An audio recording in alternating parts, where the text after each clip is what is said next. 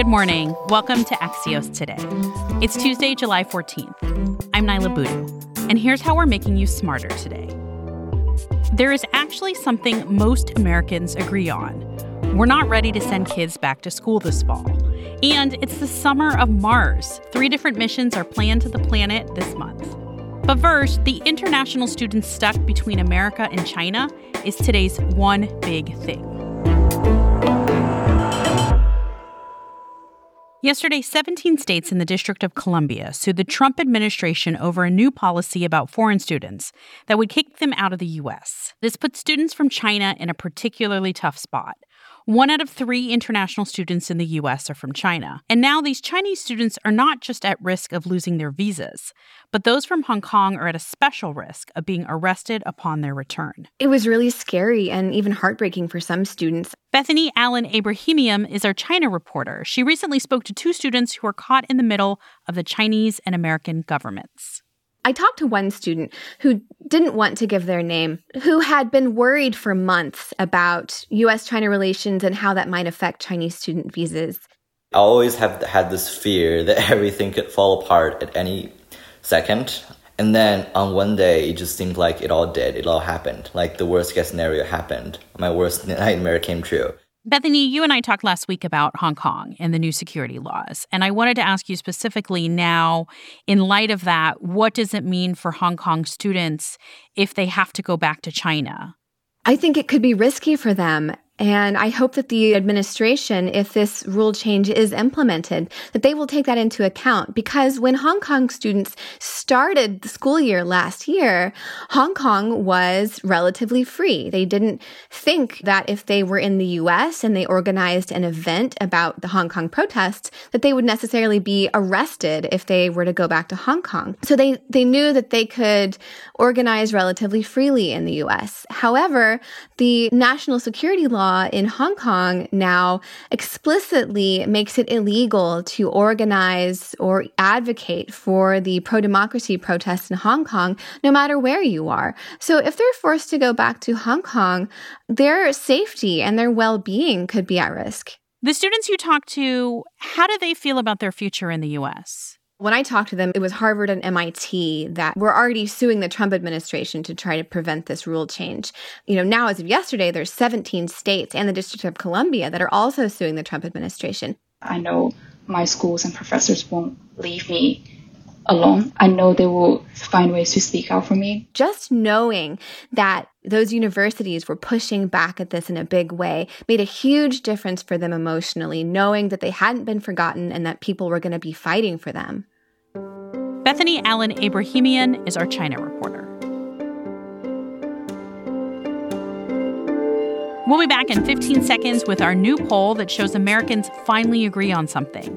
Kids shouldn't be in school this fall. Welcome back to Axios Today. Axios Insider is a sneak peek into our newsroom Margaret Talev is our White House and politics editor, and she's the woman behind our Ipsos polls, and she's got a big one for us today. Good morning, Margaret. Good morning, Niala. Hey, so Margaret, our exclusive Axios Ipsos poll asked how many Americans think it's risky to send children back to school in the fall. And these numbers are really surprising in how much they seem to agree. It really is. There's so few areas of partisan agreement on anything anymore, but anyone who's a parent in America today has some inkling of what this feels like. And what we found is that seven out of 10 Americans, seven out of 10, think it is either a large risk or at least a moderate risk to send your kid back to school. Even Republicans now, a majority say they believe it would be a large or moderate risk. And then there's a huge racial divide here as well. I didn't see this one coming at all. Black Americans nine out of 10, 89% say they think it will be a large or moderate risk.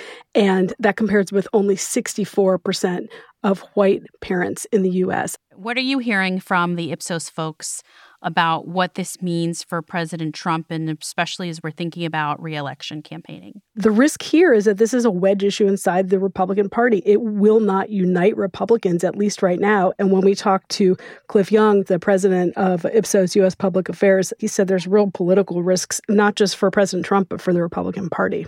Margaret Talev is our White House and politics editor. Thanks, Margaret, for all of this information. Lots for people to talk about today. You have a good day. Thanks, Niala. Stay safe.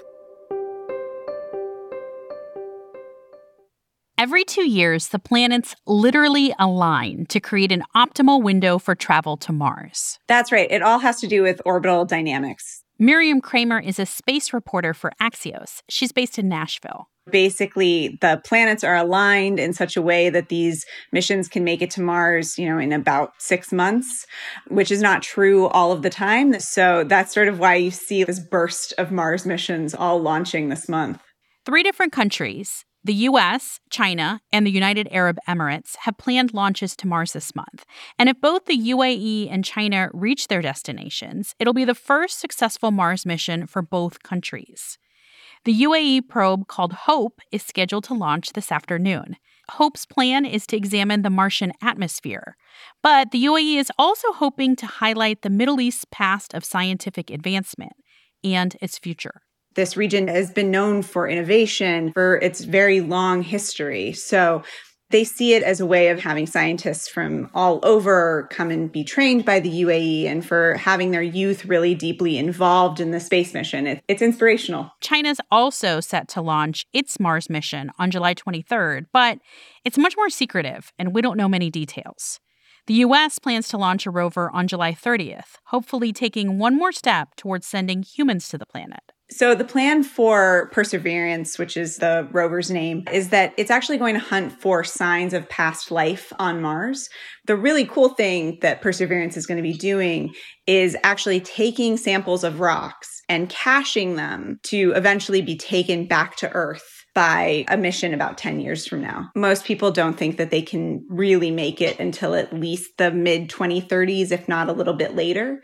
But these missions are definitely paving the way for future crewed missions, human missions to Mars. The big picture is the success of all three missions are a huge step forward for scientific and technological innovation. But in the middle of the pandemic, these missions are also providing a sense of wonder, inspiration, and an escape for all of us all around the globe you know, I'm already calling Perseverance Percy. So I think it is this sort of exciting moment when you have all of these missions coming together and, you know, we're all still kind of stuck in our homes. It's nice to be able to look out at something maybe a little bigger than uh, what's just around us.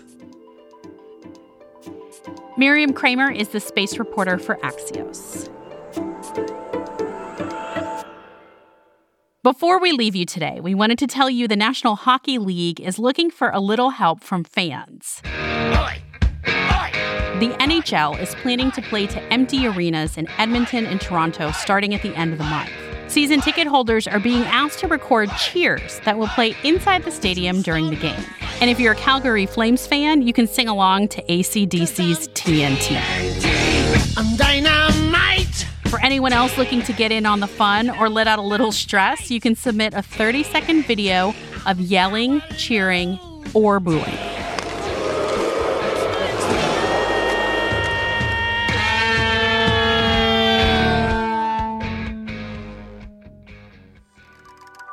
That does it for us today. You can reach our team at podcasts at axios.com or reach out to me on Twitter at Niala Boodhoo.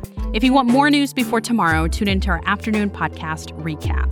Thanks for listening, stay safe, and we'll see you back here tomorrow morning.